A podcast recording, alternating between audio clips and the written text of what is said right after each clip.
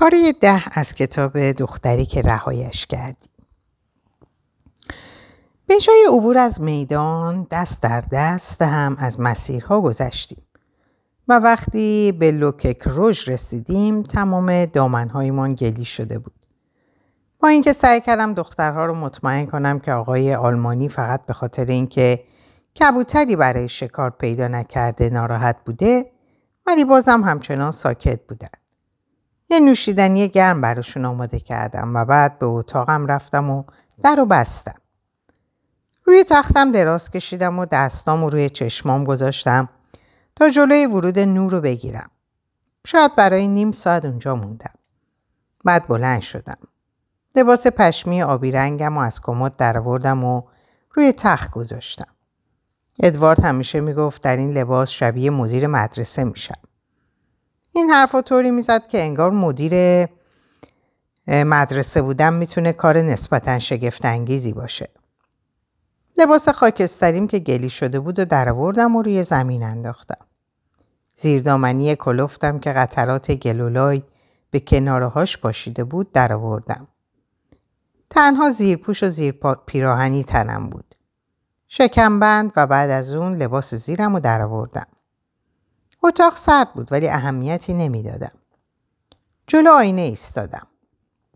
ماه‌ها به بدنم نگاه نکرده بودم. دلیلی برای این کار نداشتم. هیکلی که حالا در آینه جلو ایستاده بود، به نظر آشنا نمی اومد. به نظر دور کمرم نصف شده بود. خیلی لاغر شده بودم. حالا استخونا از زیر پوستم معلوم بود. استخون ترقوه، شانه، دنده، همه برجسته تر شده بودن. حتی موهام که زمانی به رنگ روشن بود تیره به نظر می رسید. نزدیکتر رفتم و صورتم رو بررسی کردم. وقتی تیرگی زیر چشمام خط اخم کمرنگ بین ابروهام رو دیدم به خود لرزیدم. ولی نه از سرما. به دختری فکر کردم که ادوارد دو سال پیش جاش گذاشت و رفت. به حس دستانش روی پوستم فکر کردم و بعد چشمانم رو بستم. چند روزی بود که روحیه بدی داشتم. روی تصویر سه زن که دور یک میز نشسته بودن کار میکرد. اما اون چیزی که مد نظرش بود در نمی اومد. من جای هر سه زن براش مدل شدم و در سکوت ادا و اصولها و اوقات تلخیاش رو تماشا میکردم. حتی یک بار پالشتش رو پرتاب کرد. دستاش رو در موهاش فرو برد و به خودش فوش داد. موهامو باز کردم و گفتم بیا بریم یکم هوا بخوریم. بدنم از نشستن در اون موقعیت ها درد میکرد و نمیذاشتم بفهمه. نمیخوام هوا بخورم. ادوارد با این حال و اوضاع به هیچ جا نمیرسی. بیا بیست دقیقه با من هوا بخور. بیا. کتم رو برداشتم. شالی دور گردنم پیچیدم و در راه رو ایستادم. دوست ندارم کارم متوقف بشه. در حالی که دستش رو برای برداشتن کتش دراز میکرد غرغر کرد. به بد اخلاقیاش اهمیت نمیدادم. دیگه به اخلاقش عادت کرده بودم. ادوارد وقتی کارهاش رو به راه بود شیرین ترین مردی بود که میشد دید. یه مرد خوشحال و شاد که همه چیز رو زیبا میدید. وقتی کارا بد پیش میرفت انگار که ابر تاریکی بر خونه کوچیک ما سایه مینداخت. در ماهای اول ازدواجمون فکر میکردم که این مسئله به نوعی تقصیر منه. من باید بتونم خوشحالش کنم. ولی وقتی به صحبتهای بقیه هنرمندان لاروش یا مشروب فروشی های بخش لاتین گوش میدادم همین ریتم رو در تمام اونها دیدم. وقتی کارشون اونطور که میخوام پیش بره و به قیمت خوبی به فروش برسه حالشون خوبه و برعکس اگه یه اثری خوب فروش نره و کسی هم اون رو نقد کنه عصبی و تندخو میشن. این حالت روحی شبیه به اوضاع هوای بد بود. هوا بود. یا باید با اونها کنار میمدی یا تحملشون میکردی. البته منم همیشه اونقدر مهربون نبودم. ادوارد تمام راه رو تا خیابون سوفلوت غر زد. کجخرق شده بود. نمیتونست بفهمه که چرا باید برای قدم زدن می اومدیم. نمیتونست بفهمه چرا نمیشد تنها بمونه. نمیفهمیدم چرا نمیتونه درک کنه. چرا باید انقدر زیر فشار باشه؟ اصلا چرا؟ گالریای نزدیک پالایس رویال دنبال وبر و پرمال بودند و پیشنهاد برگزاری نمایشگاه به اونها میدادند. بر اساس شایعات موسیو ماتیس کار اونها رو به کار ادوارد ترجیح میداد. وقتی سعی کردم مطمئنش کنم که اینطور نیست، دستشو با بی‌اعتنایی تکون داد. انگار که عقیده من اهمیتی نداشت. بد اخلاقی و غرغرش تا وقتی به لف بانک رسیدیم ادامه داشت و بالاخره صبرم تموم شد. بازوشو رها کردم و گفتم بسیار خوب. من یه دختر فروشنده ناآگاهم. چجوری میشه از من توقع داشت که فشارهای هنری زندگیتو بفهمم؟ من وقتی لباستو میشورم و ساعتها مدلت میشم بدنم درد میگیره. اما هیچی نمیگم. چون تو باید از این راه پول در بیاری. ولی تو همش کج خلقی میکنی. خب ادوارد، من از پیشت میرم. شاید نبودنم کمی راضیت کنه. با حالت عصبی به سمت پایین رودخانه سن به راه افتادم. در عرض چند دقیقه به هم رسید. متاسفم. به راه رفتنم ادامه دادم. صورتم در هم بود. عصبانی نباش صوفی، فقط ناراحتم. درست ناراحتی، اما نباید منو هم ناراحت کنی. من فقط سعی دارم کمکت کنم. میدونم. میدونم. نگاه کن. آرومتر برو. آرومتر برو با شوهر بی نزاکتت را بیا. دستشو دراز کرد. صورتش نرم و پر از خواهش بود. میدونست که نمیتونم در برابرش مقاومت کنم. خیره نگاش کردم. بعد دستشو گرفتم و تا یه جایی ساکت و بدون هیچ حرفی قدم زدیم. دستشو روی دستم گذاشت و فهمید که دستم سرده. دستکشات کو؟ یادم رفت بیارمشون. گفت پس کلات کجاست؟ داری یخ میزنی؟ خب میدونی کلاه زمستونی ندارم. همچنین پروانه روی کلاه روی کلاه پیاده روی بنفشم هم کنده شده. اما وقت نکردم وصلش کنم. ایستاد. تو که نباید کلاه وصله دار بپوشی. کلاه کاملا خوبیه. فقط وقت نداشتم بهش نگاهی بندازم. بهش نگفتم کلام خراب شده، چون داشتم دور لفت بانک میگشتم تا ابزار کارت رو بخرم. نه پولهایی که طلبکار بودی رو برای پرداخت بهای اون وسایل وصول کنم. جلوی یکی از بزرگترین فروشگاه‌های کلاه پاریس بودیم. اونو دید و منو به طرف توقفگاهی کشوند و گفت بیا. مسخره نشو. از من نافرمانی نکن زن. میدونی که من خیلی آسون اخلاقم بد میشه. دستمو گرفت و قبل از اینکه بتونم بازم مخالفت کنم داخل فروشگاه شده بودیم. در نگاه به در نگاه کردم که پشت سرش بسته شد. زنگ به صدا در اومد. با تعجب به اطرافمون نگاه کردم. زیباترین کلاهایی که تا به اون روز دیده بودم در قفسه ها یا میزهای کوچیک دور, دور تا دور دیوار بود و تصویر اونها در آینه های بزرگ مطلع انعکاس میافت. کلاهای بزرگ و زیبا به رنگ سیاه کهربایی یا سرخ درخشان با لبه های پهن از جنس پر یا نوار قیتون. بوی ابریشم خام همه جای مغازه پیچیده بود. زنی با دامن تنگ ابریشمی از پشت فروشگاه پیدا شد. با جدیدترین مدل لباسی که در پاریس مد شده بود. میتونم کمکتون کنم؟ با چشماش کت سه سالم و موهایی که بر اثر باد پریشون شده بود رو برانداز میکرد. همسرم یه کلاه نیاز داره. همون موقع میخواستم جلوشو بگیرم. میخواستم بگم اگه به کلاه خریدن من اصرار داره میتونیم به لافه مقشه بریم که حتی ممکنه اونجا بتونیم تخفیف هم بگیریم.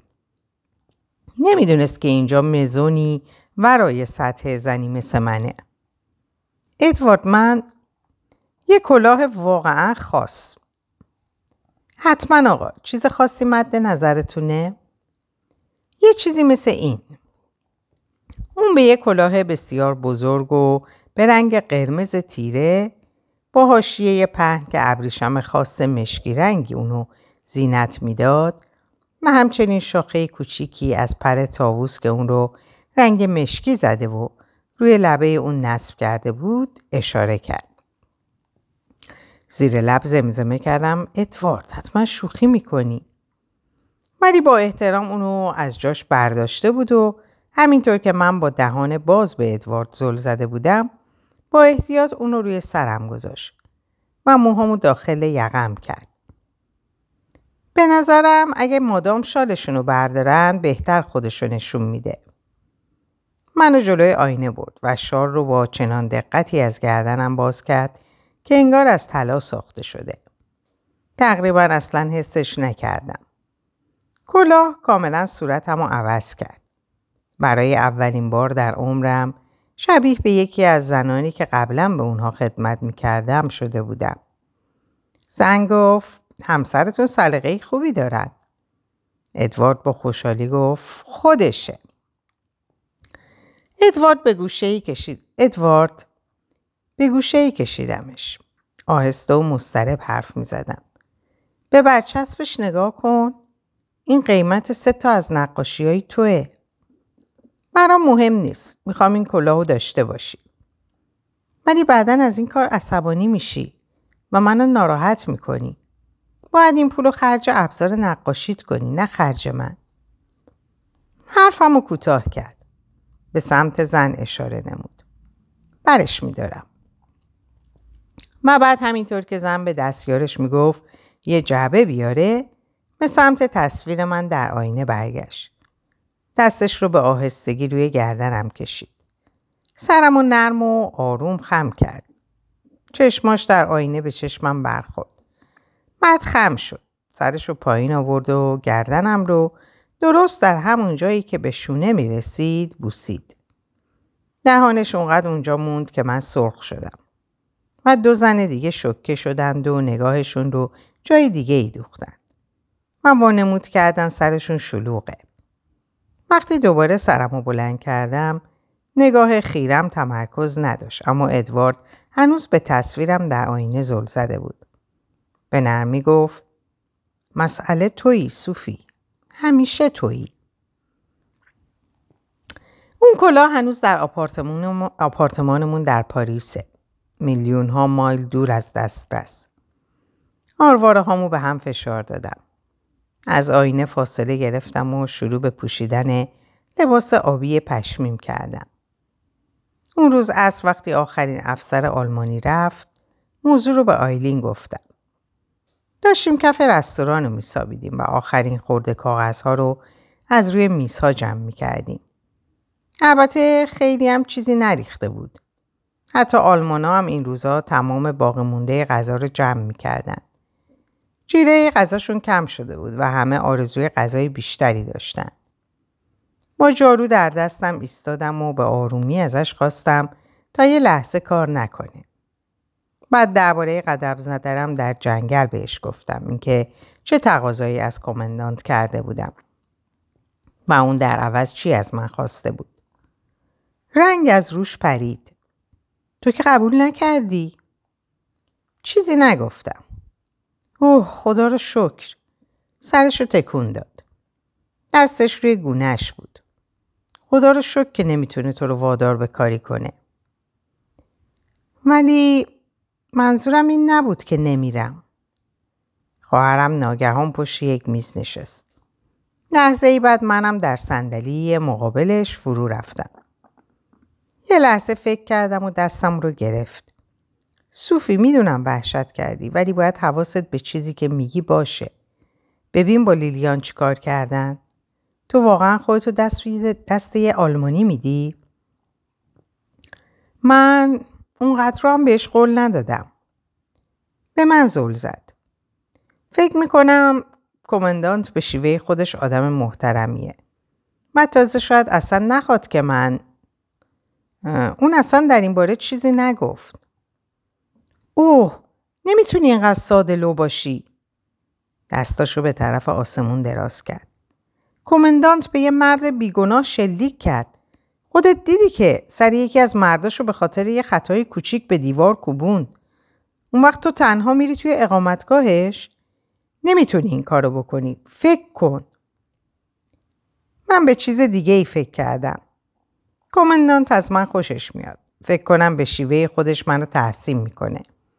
و اگه این کارو نکنم مسلماً ادوارد میمیره. خودت میدونی تو اینجور جاها چه اتفاقایی میفته. همین الانم هم شهردار فکر میکنه مرده. روی میز خم شد. صداش مضطرب بود. سوفی، هیچ تضمینی نیست که هر کماندان محترمانه رفتار کنه. اون یه آلمانیه. به کدوم دلیل باید یک کلمه از حرفاشو باور کنی؟ ممکنه باهاش صحبت کنی ولی شاید همش بیفایده باشه. هیچ وقت خواهرم اونقدر عصبانی ندیده بودم. باید برم و باهاش صحبت کنم. راه دیگه ای نیست. اگه این اتفاق بیفته ادوارد دیگه نمیخوادت. ما هم دیگه زل زدیم. فکر کردی میتونی ازش پنهونش کنی؟ نمیتونی. تو زیاد زیادتر از حد صادقی. و حتی اگه سعی تو بکنی فکر میکنی مردم این شهر بهش نمیگن؟ درست میگفت. به دستاش نگاه کرد. بعد بلند شد و یه لیوان آب برای خودش ریخت. آهسته اونو نیشید و در همون حین دو بار نگاهی به من انداخت. وقتی سکوت طولانی شد، نارضایتی خواهرم از این کار و سؤالی که در پشت اون بود رو حس کردم و همین عصبانیم کرد. فکر میکنی انجام این کار برام راحته؟ گفت نمیدونم. این روزا اصلا نمیشناسمت. این حرفش مثل سیلی محکمی به صورتم بود. من و خواهرم به همدیگه زل زدیم و حس کردم روی لبه پرتگاه پس و پیش میرم. هیچ کس مثل یه خواهر نمیتونه با آدم بجنگه. هیچ کس دیگه آسیب پذیرترین جاهای تو رو نمیشناسه و بدون رحم و مروت به آنها شلیک نمیکنه. تصویر رقصم با کماندانت در ذهنمون جا گرفت. من ناگهان احساس کردم دیگه پرده بینمون فرو افتاده. گفتم بسیار خوب. این سوالمو جواب بده آیلین. اگه فقط یک راه برای نجات ژان میشل داشتی چیکار میکردی؟ بالاخره تردید رو در اون دیدم. مرگ یا زندگی؟ برای نجاتش چی میکردی؟ میدونم احساست به اون حد و مرزی نداره. لبش رو دندون گرفت و به سمت پنجره تاریک برگشت. همه اینا میتونه یه اشتباه به یه اشتباه ختم بشه. نمیشه. ممکنه خیلی مطمئن باشی ولی تو همیشه بدون فکر تصمیم میگیری و این دفعه فقط آینده خودت وسط نیست. ایستادم. از پشت میز به سمت خواهرم رفتم. میخواستم به اون تکیه کنم. در آغوشش بگیرم و بشنوم که همه چیز درست میشه و هممون در امنیت خواهیم بود. ولی حالت صورتش به من میگفت که چیزی برای گفتن باقی نمونده. پس دامنم رو پایین دادم و با جاروی در دستم به سمت در آشپزخونه رفتم. اون شب در خواب هم ناآروم بودم. خواب ادواردو دیدم که صورتش از شدت نفرت کج و کوله شده بود. خواب دیدم با هم بحث میکنیم و بارها و بارها تلاش میکنم متقاعدش کنم که کار درست رو انجام دادم. اما اون از من روی برمیگردون. در یکی از خوابهام صندلی رو از پشت میزی که دورش بحث میکردیم کنار زد و وقتی نگاه کردم پایین, ت... پایین تنه نداشت. پاها و نیمی از بالا تنش نبودن. به هم گفت اینه. حالا راضی شدی؟ با حقحق و گریه بیدار شدم و ادیس رو دیدم که به من زل زده. راز چشمان مشکیش رو نمیفهمیدم. با دستش انگار به عنوان همدردی گونه خیسم رو با آرامی نوازش کرد. دستم رو دراز کردم و در آغوشش گرفتم و همونجا در سکوت دراز کشیدم. در حین طلوع خورشید دور همدیگه پیچیده شده بودیم. اون روز انگار در خواب بودم. آیلین رفت بازار و من برای بچه ها صبحونه آماده کردم.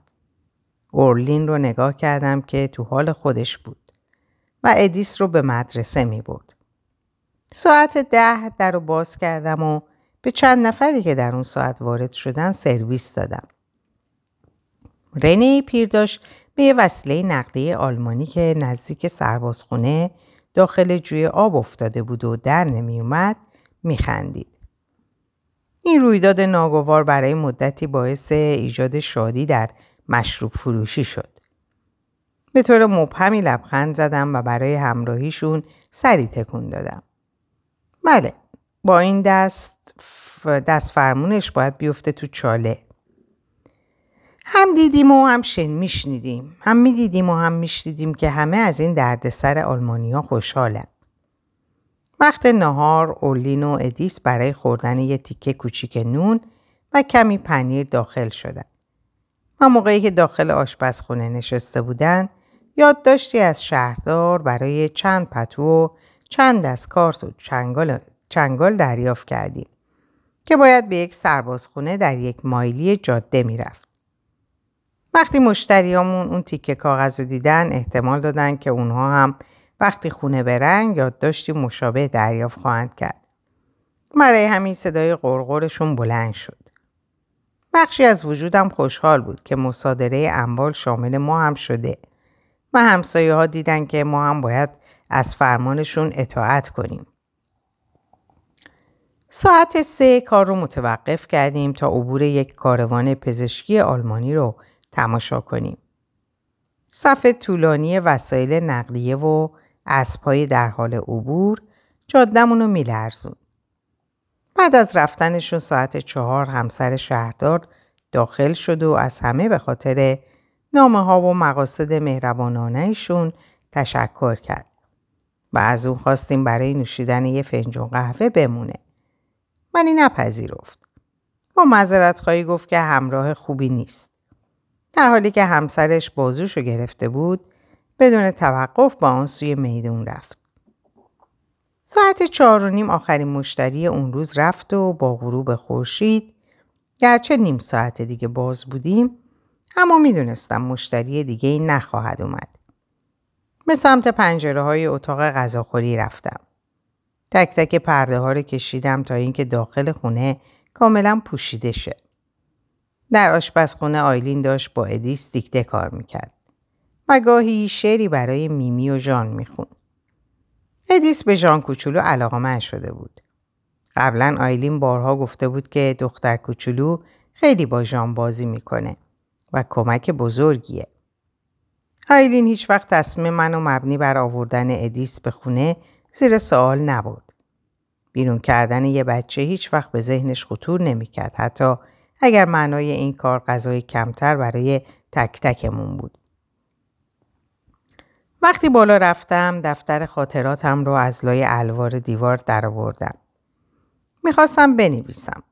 ولی بعد فهمیدم چیزی برای نوشتن ندارم. چیزی وجود نداشت که منو گناهکار جلوه نده.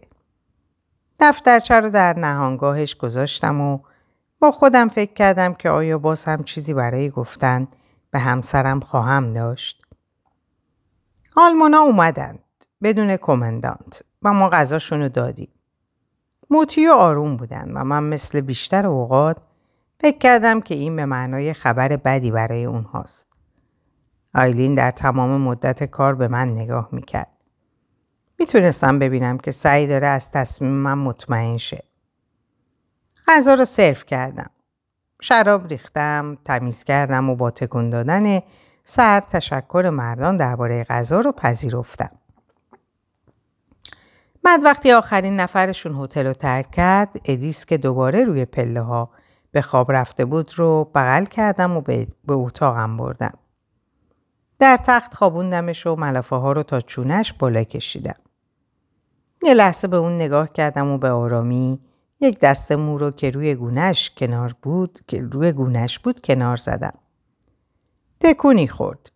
صورتش حتی در خواب هم مضطرب بود. نگاش کردم تا مطمئن شم از خواب بیدار نشه. بعد با حرکاتی آرام و حساب شده موهامو شونه زدم و بستم. همینطور که در نور شمع به تصویرم نگاه می‌کردم، چیزی به چشمم خورد. برگشته و یادداشتی برداشتم که از زیر به داخل فرستاده شده بود. به لغات اون زل زدم. به خط آیلین. انجام اشتباه برای اولین بار سخته. بعد تبدیل به عادت میشه. و بعد به پسر زندانی مرده با کفشای بزرگش فکر کردم. مردان ژنده پوشی که اون بعد از ظهر به سمت بالای جاده رفتن. البته این خیلی ساده بود چون حق انتخابی وجود نداشت. یادداشت رو در مخفیگاه هم گذاشتم. بعد در سکوت از پله ها پایین رفتم. پایین پله ها به پورترم روی دیوار زل زدم. بعد از میخ برش داشتم و درون شالی پیچوندمش تا اینکه کاملا پوشیده شد. خودم رو در دو شال پیچیدم و در تاریکی قدم گذاشتم. وقتی در و پشت سرم بستم، صدای خواهرم رو از بالای پله ها شنیدم. صداش مثل زنگ هشدار بود. صوفی، در اینجا به پایان این پاره میرسم. براتون آرزوی سلامتی و اوقات خوب و خوش و خبرهای خوب و خوش دارم. خدا نگهدارتون باشه.